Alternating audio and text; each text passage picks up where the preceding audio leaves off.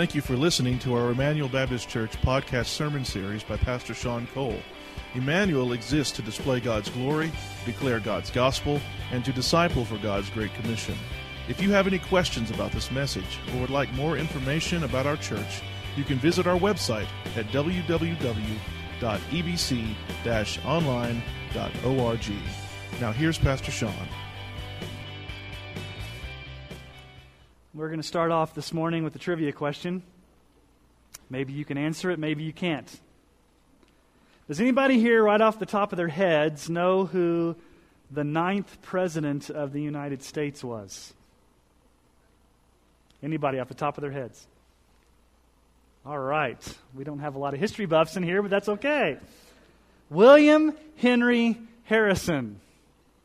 Does anybody know what's particularly special about William Henry Harrison?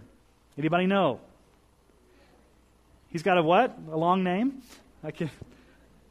He served only 32 days as president. The shortest tenure of a president, 32 days. He got into office and he got sick. He got pneumonia. And 32 days in office, he died. So he never got to experience the joys or the heartaches of being a president. 32 days in office.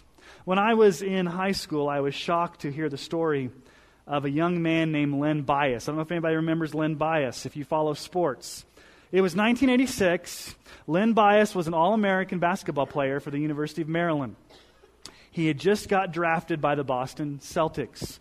It was during the height of the Celtics when they were good in the 80s. Larry Bird was at his peak. This was going to be a match made in heaven. And what happened was, that very day that Len Bias got drafted by the Boston Celtics, he went out, took some cocaine, and died of a heart attack. Never ever getting to play in the NBA. Never getting to wear that green jersey and bounce the ball on the parquet floor in Boston Garden. And we can probably think of other people whose careers were either cut short by death, by an injury, or even by a scandal. Whether it's a president only serving 32 days in office or a basketball player never getting to set foot on the floor to play, it's a sad story when life is cut short. How many of you would like a second chance in life? How many of you would like to be like Groundhog Day? Remember the movie Groundhog Day, where you just have one big do-over? How many of you would like the proverbial mulligan? Just to be able to do it over again. A second chance. As we saw last week, God gave Nebuchadnezzar a second chance. If you remember the story from last week, Nebuchadnezzar was strutting around in pompous idolatry on the top of his roof, looking down at all the things that he had accomplished, and God humiliated him by causing him to act like an animal.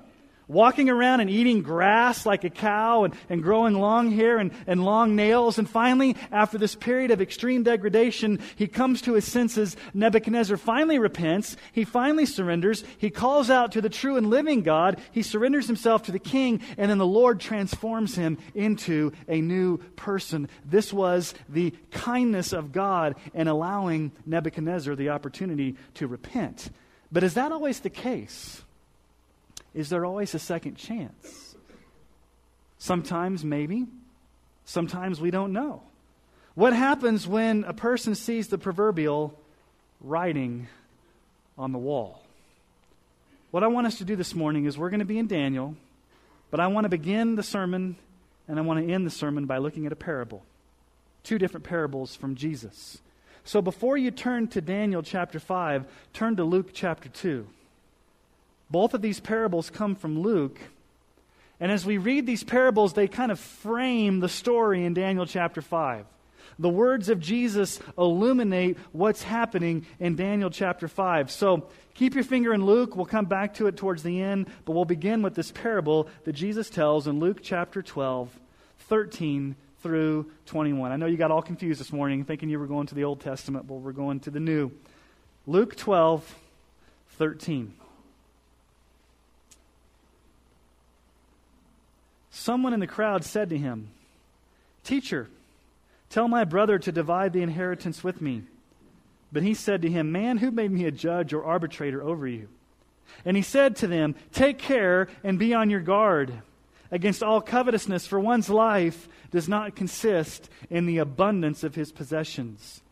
And he told them a parable, saying, the land of a rich man produced plentifully. And he thought to himself, what shall I do? For I have nowhere to store my crops. And he said, I will do this. I will tear down my barns and build larger ones. And there I will store all my grain and my goods. And I will say to my soul, soul, you have ample goods laid up for many years. Relax, eat, drink, be merry. But God said to him, fool, this night your soul is required of you. And the things you have prepared, whose will they be?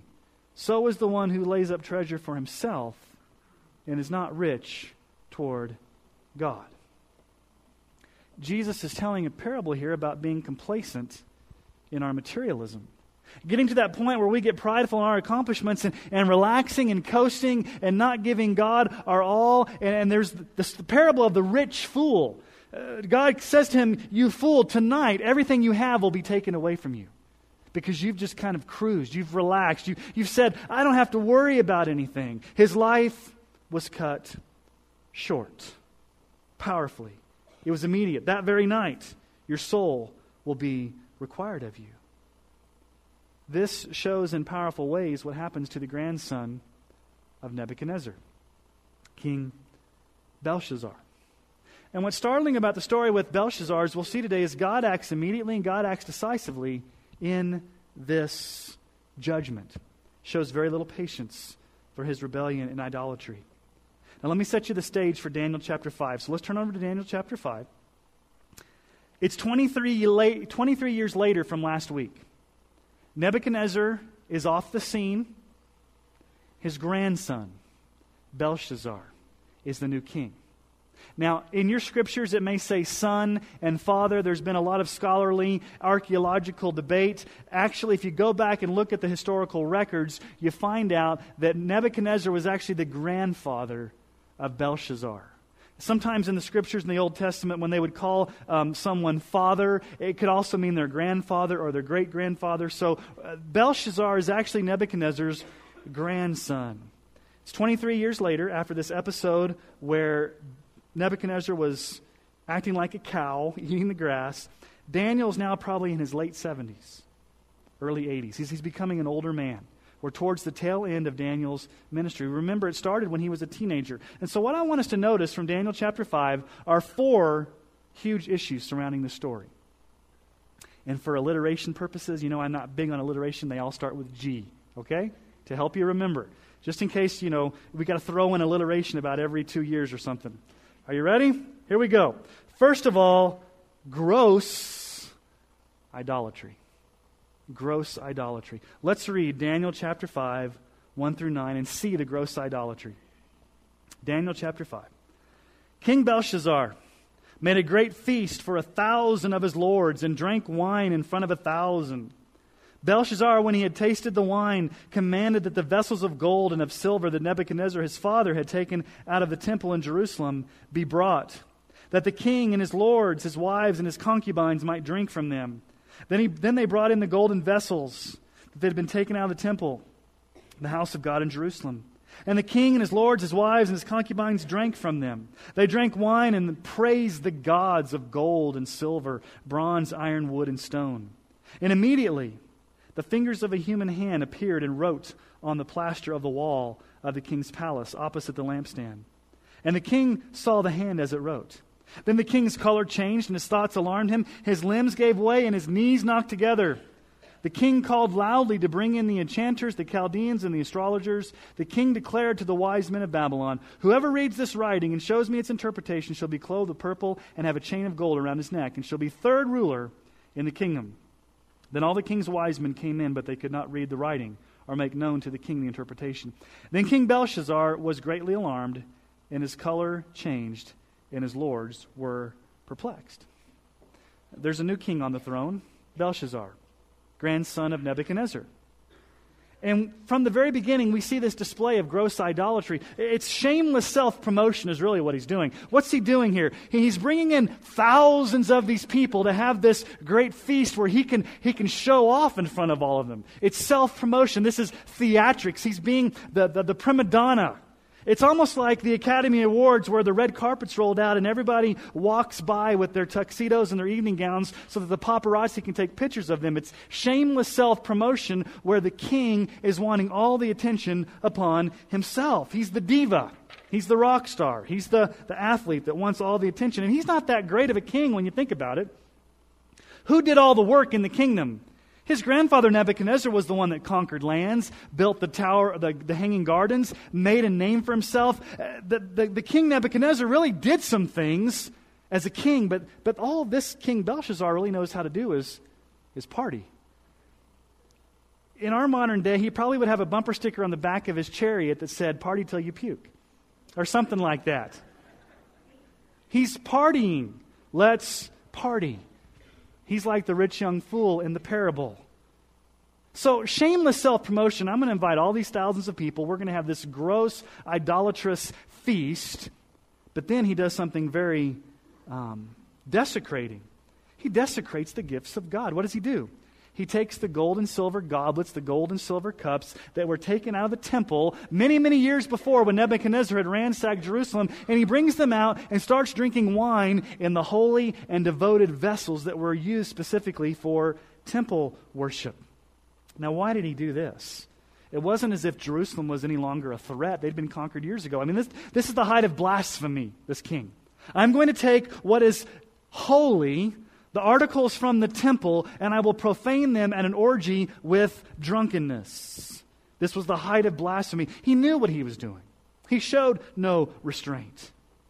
Shameless self-promotion, shameless desecration, but he's also giving praise to idols. Notice what it says in verse 4. They drank wine and praised the gods of gold, silver, bronze, wood, and stone. They're praising false gods.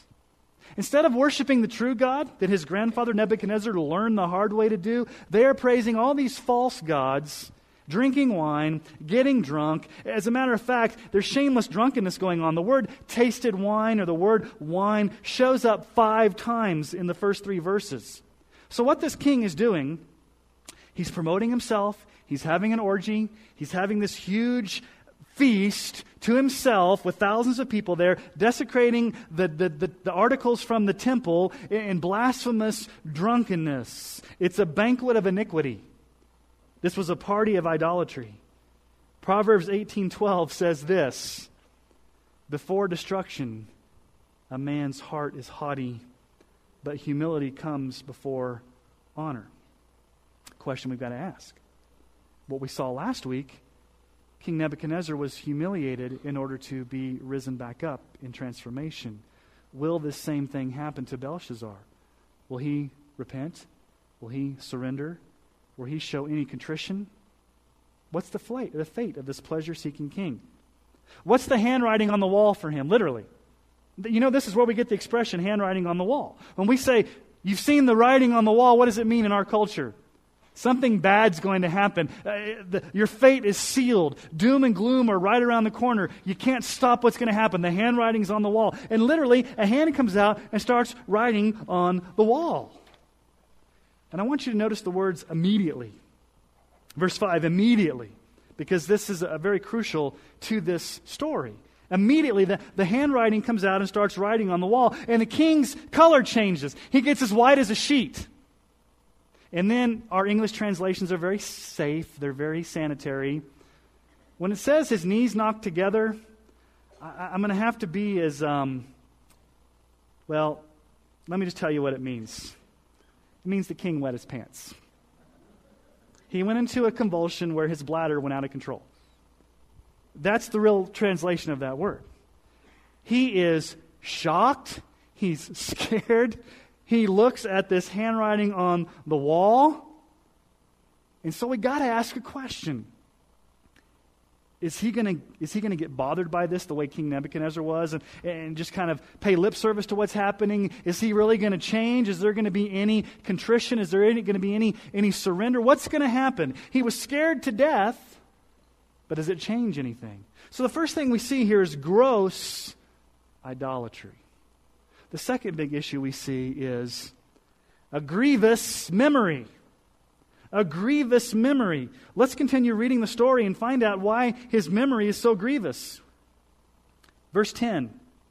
The queen, and by the way, this is probably the queen mother, not his wife, but probably, most scholars believe it's probably Nebuchadnezzar's wife. So the queen mother, she comes in. The queen, because of the words of the king and his lords, came into the banqueting hall. And the queen declared, "O king, live forever. Let not your thoughts alarm you or your color change. There's a man in your kingdom in whom is the spirit of the holy gods. And the days of your father, light and understanding and wisdom like the wisdom of the gods were found in him. And King Nebuchadnezzar, your father the king, made him chief of the magicians, enchanters, Chaldeans, and astrologers. Because an excellent spirit, knowledge, and understanding to interpret dreams, explain riddles, and solve problems were found in this Daniel, whom the king named Belteshazzar. Now let Daniel be called, and he will show the interpretation." Then Daniel was brought in before the king. The king answered and said to Daniel, "You are that Daniel, one of the exiles of Judah, whom the king my father brought from Judah.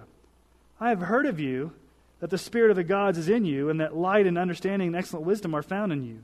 Now the wise men, the enchanters, have brought it in before me to read this writing and make known to me its interpretation, but they cannot show the interpretation of the matter. But I have heard that you can give interpretations and solve problems. Now, if you can read the writing and make known to me its interpretation, you shall be clothed with purple and have a chain of gold around your neck and shall be the third ruler in the kingdom." Then Daniel answered and said before the king, "Let your gifts be for yourself and give your rewards to another. Nevertheless, I will read the writing to the king and make known to him the interpretation." Who does the king bring in first? All the astrologers. It's amazing. Who's been forgotten? Daniel's been forgotten. This man who was one of the highest positions in the government is now relegated to a has-been. He's been forgotten. And the queen mother has to come in and basically rebuke her grandson and say, "There's this guy Daniel who your father kind of promoted because he was a really powerful man. You've forgotten about him, but he can come in. He's interpreted dreams on 2 occasions, by the way. Why have you forgotten about him?" And she wasn't quite sure what was special about Daniel. But in verse 12 it says he had an excellent spirit within him. That'll show up again next week in chapter 6. He had an excellent spirit. Now we know that Daniel was a very articulate man. We know that Daniel was a very educated man. We know he was wise. We know Daniel had a lot of influence, but we know that everything that Daniel was came from the fact that the Holy Spirit was living inside Daniel. The Holy Spirit was prompting him. The Holy Spirit was guiding him. And so ultimately, Daniel's maturity, his wisdom, his ability to be a leader was because the Holy Spirit was found in him. But the king is kind of suspicious to this. He's a has-been, this Daniel. Notice how the king refers to him. The king's actually being kind of condescending, kind of rude. Look what he says in verse 13. Then Daniel was brought in before the king. The king answered and said to him, "You are that Daniel, one of the exiles." You're that Daniel, the slave, the exile. Not Daniel the statesman. Not Daniel the one that had been promoted. Not Daniel the one that was esteemed in the nation. You're that Daniel. You're the exile. You're the slave. Doesn't quite, it kind of puts him in his place. And then he doesn't really even believe Daniel. Look at verse 14. "I have heard that the spirit of the gods is in you. I've kind of heard about you, Daniel, but I'm not sure." Now, wait a minute. Hadn't everybody heard of Daniel? Hadn't he seen the stories of probably his grandfather telling him as he's growing up about how this Daniel interpreted dreams on 2 occasions, how this Daniel was this wise man? "I've heard about this Daniel. I've heard about you, but I'm not really sure who you are, this Daniel." And then the king does something very interesting. He tries to buy off Daniel. What does he do? "Hey, Daniel, if you can tell me the interpretation of the dream, I'll give you a purple cloth, a golden chain, and I'll make you third in the kingdom." I'm going to kind of butter you up here. He's trying to buy him off. And it's very interesting here because in chapters 1 through 4, what have we seen about Daniel? He's been pretty respectful, right? He's been pretty wise. He's been pretty polite. He's been firm, but he's been pretty polite. Well, now he's an 80-year-old man, and he's losing patience. So all of the decorum goes out the window, all the politeness, and Daniel finally gets to the punch. And notice what he says in verse 17, "Let your gifts be to yourself, king. You can keep your gifts. I'm not interested in your gifts. I'm not interested in the purple cloth. I'm not interested in the gold chains. I'm not interested. I can't be bought, King. God's gifts can't be bought. I serve the living God, and it's an insult for you to come and try to buy me. I won't be bought. He's a man of principle. He's a man of integrity. He's a humble man. So we've seen a gross idolatry. We've seen a grievous memory. Now let's look at the glaring judgment. The glaring judgment. 18. Let's pick up in verse 18. O King, the Most High God gave Nebuchadnezzar your father kingship and greatness and glory and majesty. And because of the greatness that he gave him, all peoples, nations, and languages trembled and feared before him. Whom he would, he killed, and whom he would, he kept alive. Whom he would, he raised up, and whom he would, he humbled. But when his heart was lifted up, and his spirit was hardened so that he dealt proudly, he was brought down from his kingly throne, and his glory was taken from him. He was driven from among the children of mankind, and his mind was like that of a beast, and his dwelling was that with wild donkeys. He was fed grass like an ox, and his body was wet with dew of heaven, until he knew that the Most High God rules the kingdom of mankind, and sets over it whom he will. And you, his son, Belshazzar, have not humbled your heart, although you knew all this. But you've lifted up yourself against the Lord of heaven. And the vessels of his house have been brought in before you and your lords, your wives, and your concubines have drunk wine from them, and you have praised the gods of silver and gold and bronze, iron, wood, and stone, which do not see or hear or know. But the God in whose hand is your breath and whose are all your ways, you have not honored. Oftentimes you see this in Old Testament prophets. They come in like a lawyer, like a trial lawyer, and they start bringing all the evidence out in the open. And that's what Daniel does. He basically starts bringing the evidence out to King Belshazzar. And the first thing he says is, Belshazzar, God is sovereign. God is the one that gave Nebuchadnezzar, your grandfather, the kingdom. God is the one that set his kingdom up. Everything that Nebuchadnezzar has is by divine right. Don't you remember that everything in this kingdom is because a sovereign God has allowed it to happen? And then he has to kind of remind him of what happened with his grandfather. Don't you remember, Belshazzar, how Nebuchadnezzar, your grandfather, had to go eat grass like a cow and be humiliated, and because he lifted himself up in pride and God humiliated him, and then finally he humbled and turned himself to God. He eventually repented. He saw that the king, the true king, was not Nebuchadnezzar, but the true king was the God of heaven, the Most High God. He repented. He surrendered. Didn't you see that? And here's the most radical thing that happens. In verse 22, Daniel cuts right to the punch and says, Belshazzar, you knew all this. You knew this. You saw what happened to your grandfather. You knew it. You know what happens when people lift themselves up against God. You know what happens when people are prideful. You've seen it firsthand, and you knew it. But what happened? You blasphemed God. You dug your heels in belligerently, and you disobeyed God. You defied God. You were idolatrous. You did not repent. You are not worshiping the God of heaven. And there's something interesting at the end of verse 23. He says, the God in whose hand is your breath.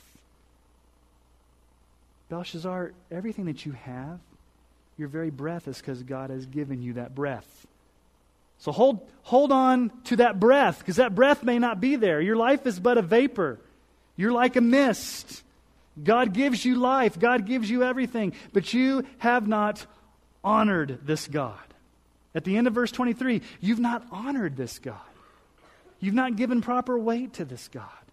It reminds me of what Paul says in Romans 1:21 through 23. Paul describes the heart of those that have totally abandoned God. Notice what it says. For although they knew God, they did not honor him as God or give thanks to him. But they became futile in their thinking, and their foolish hearts were darkened. Claiming to be wise, they became fools and exchanged the glory of the immortal God for images resembling mortal man and birds and animals and reptiles. Now, this is where the sin of Belshazzar is very dangerous, because he's not sinning in ignorance. It's not like he didn't know. You know, there's some types of sins we sin in ignorance, but he's sinning knowing exactly what he's doing. It's as if he's saying, God, I know what happened to my grandfather. I know what you say, but I'm going to shake my fist at you, God, and do what I want to do regardless of the outcome. God, you can go have a good life, but I don't want anything to do with you. This is obstinate, willful, cold-hearted rebellion against the living God. And so Daniel explains the handwriting on the wall. Let's look at verse 24. I mean, King Belshazzar, notice what it says, just one more thing. Verse 23, you've lifted yourself up against God. You've set yourself up against God. You've opposed God. You've gone against God. That word against is pretty strong. You've gone against God. Now let's see the interpretation. Let's look at verse 24. Then from his presence the hand was sent, and this writing was inscribed. And this is the writing that was inscribed. Mene, Tekel, and Parson. This is the interpretation of the matter. Mene, God has numbered the days of your kingdom and brought it to an end. Tekel, you've been weighed in the balances and found wanting. Peres, your kingdom is divided and given to the Medes and Persians. Those words, Mene, Tekel, and Persian, or Perez, sound like the words that they mean in the Aramaic language. So, Mene is, God has numbered the days of your kingdom. Remember the dream that Nebuchadnezzar had in chapter 2? Of the big statue, and then his was the head of gold, and next would be the arms and chest of bronze. Basically what the dream means is that this new kingdom's coming in. Your kingdom is going to be taken away from you. Babylon is no longer going to exist. Tekel, you've been weighed and found wanting, King Belshazzar. You're a pitiful runt of a man that doesn't amount to anything. Now, this is so ironic, because how did the king esteem himself? What did he just do? Throws a party with 1,000 people to all show honor to himself. And in the king's mind, he's probably thinking, if there's anybody weighed on the scales who's all that, it's me. And it says there, you've been weighed and found wanting. You're not all that, king. You're not all that. As a matter of fact, you're bankrupt. In God's scales, in God's economy, Belshazzar, you are morally bankrupt. You don't amount to anything. Instead of humbling yourself and repenting and realizing that you've offended this God and surrendered to him like your grandfather did, you don't do that. Perez. The last word just simply means divided. The word Perez means divided, but it also sounds like Persia.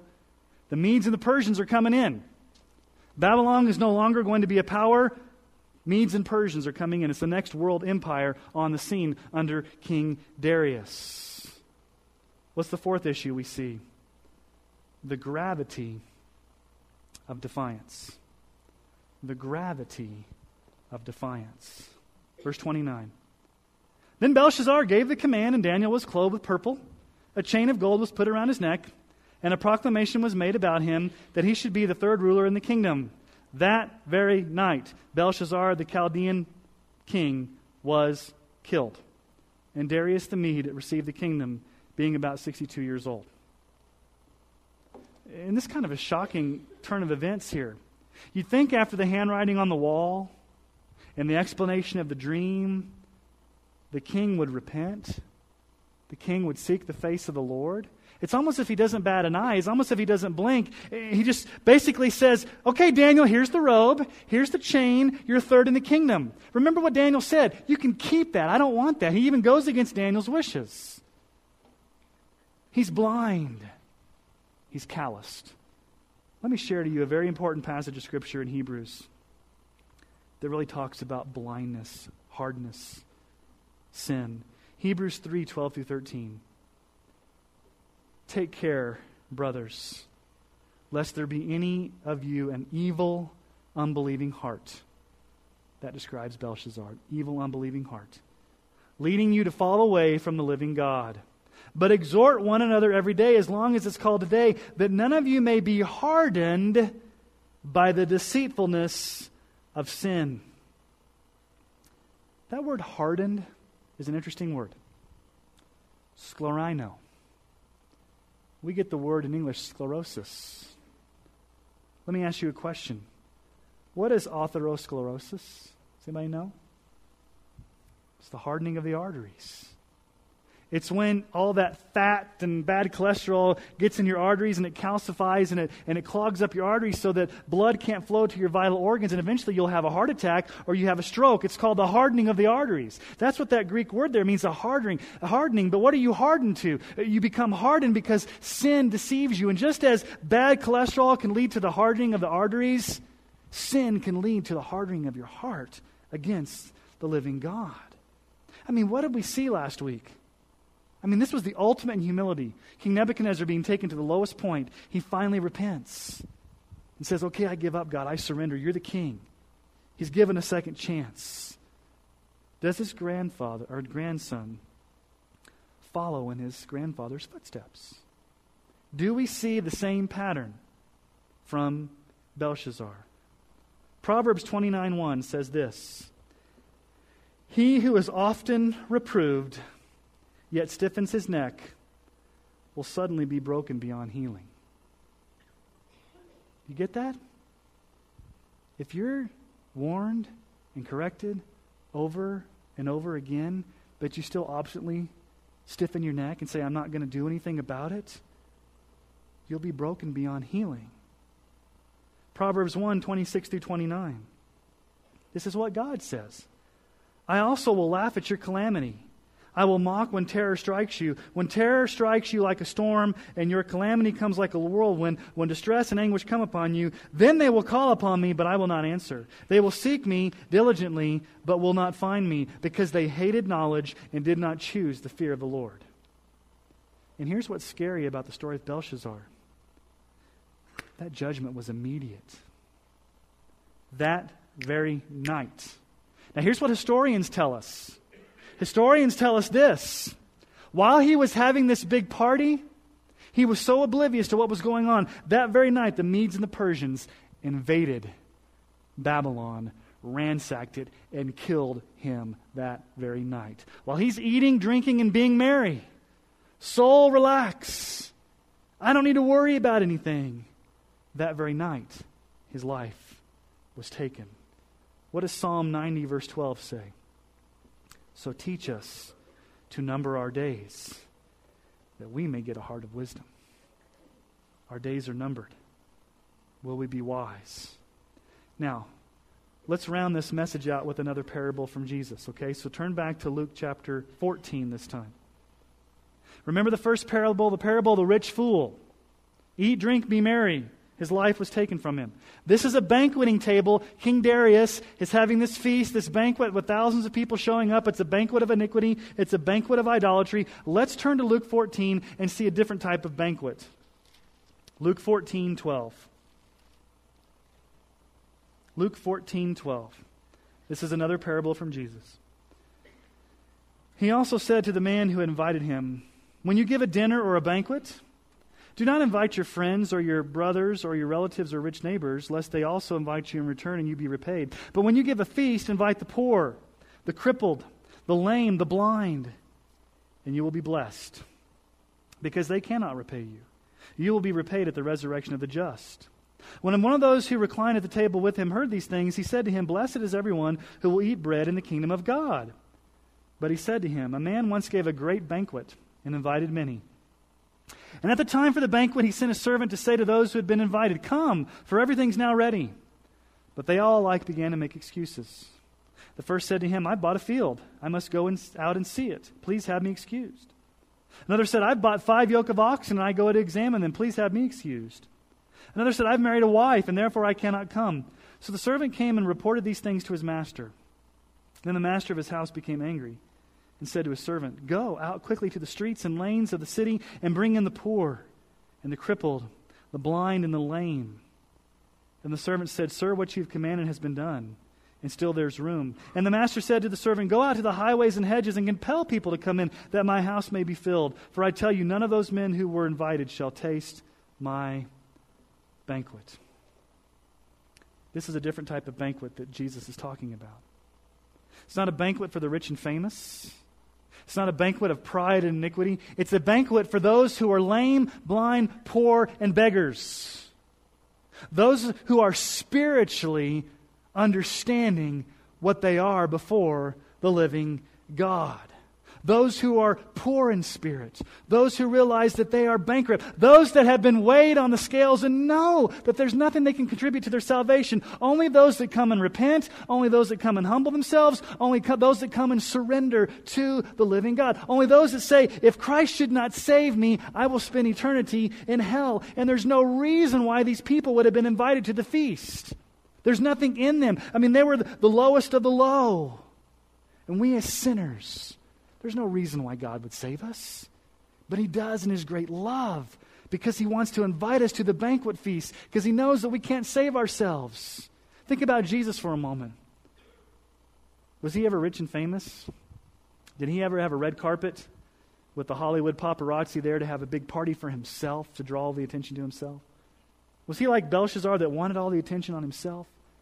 Think about Jesus. When His life was weighed in the balances, unlike Belshazzar and unlike us, when we're weighed, what do we find? Wanting. When Jesus' life is weighed, perfect. Perfect. Lamb of God. Qualified to go to the cross and die for our sins because He is perfect. And when Jesus throws the ultimate banquet, there's going to be the ultimate banquet at the end of the age, the marriage supper of the Lamb. And Jesus will have all those who have repented, who've humbled, who've come to Him in brokenness. Those will be the ones at the wedding feast of the Lamb. So here's the question for you this morning. Which banquet are you living for? Which banquet do you wish you were invited to? Are you hoping to have a place at the banquet table of Belshazzar? All the pride, all the opulence, all the fun, all the glitz and the glamour that this world has to offer. You see, there's a danger in being tempted by the table of Belshazzar. Let me just tell you. The table of Belshazzar looks fun. It looks inviting. And it probably is. Don't let anybody ever lie to you and say sin is not fun. Sin is fun for a season, for a period. But then you reap what you sow. For many people, they are tempted by the banquet spread of Belshazzar. They want to be at that table, as opposed to the table of the true King, Jesus. Have you fixed your eyes on the banquet table of Jesus, who frees you to worship Him? Jesus gives you all the satisfaction, all the joy, all the hope, all the purpose. Don't be like the foolish man that said, "Eat, drink, and be merry," because you may not know what your life will be. Find true satisfaction in Jesus. In his famous sermon called The Weight of Glory, C.S. Lewis said these words, and this is so true. Lewis said, "We are half-hearted creatures, fooling about with drink and sex and ambition when infinite joy is offered us. We're like an ignorant child who wants to go on making mud pies in a slum because he cannot imagine what is meant by the offer of a holiday at the sea. We are far too easily pleased." Do you see the analogy he's using here? This little kid's playing with mud in the slums, thinking, this is it. This is life. This is cool. This is where I'm at. This is everything that this life has to offer. And right behind him is this beautiful, pristine ocean where you can go play in the surf and soak in the sun, and it's beautiful. But instead of seeing that, he's content with being amused with just making mud pies in the slum. And what Lewis is saying is that's us sometimes. We're so amused with making mud pies with the things this world has to offer. We amass all the things in this slum when Christ stands behind us as this huge ocean of joy and satisfaction and purpose and meaning. And we're so easily amused with the slums and the mud pies that we have no clue what Jesus has to offer us. Ultimate joy, everlasting joy. Which table will you eat at? Which table offers you eternal life? Which table offers you eternal life? Joy. Will you eat at the kingdom of Belshazzar? Or will you eat at the kingdom of Jesus? Let me ask you to bow your heads this morning.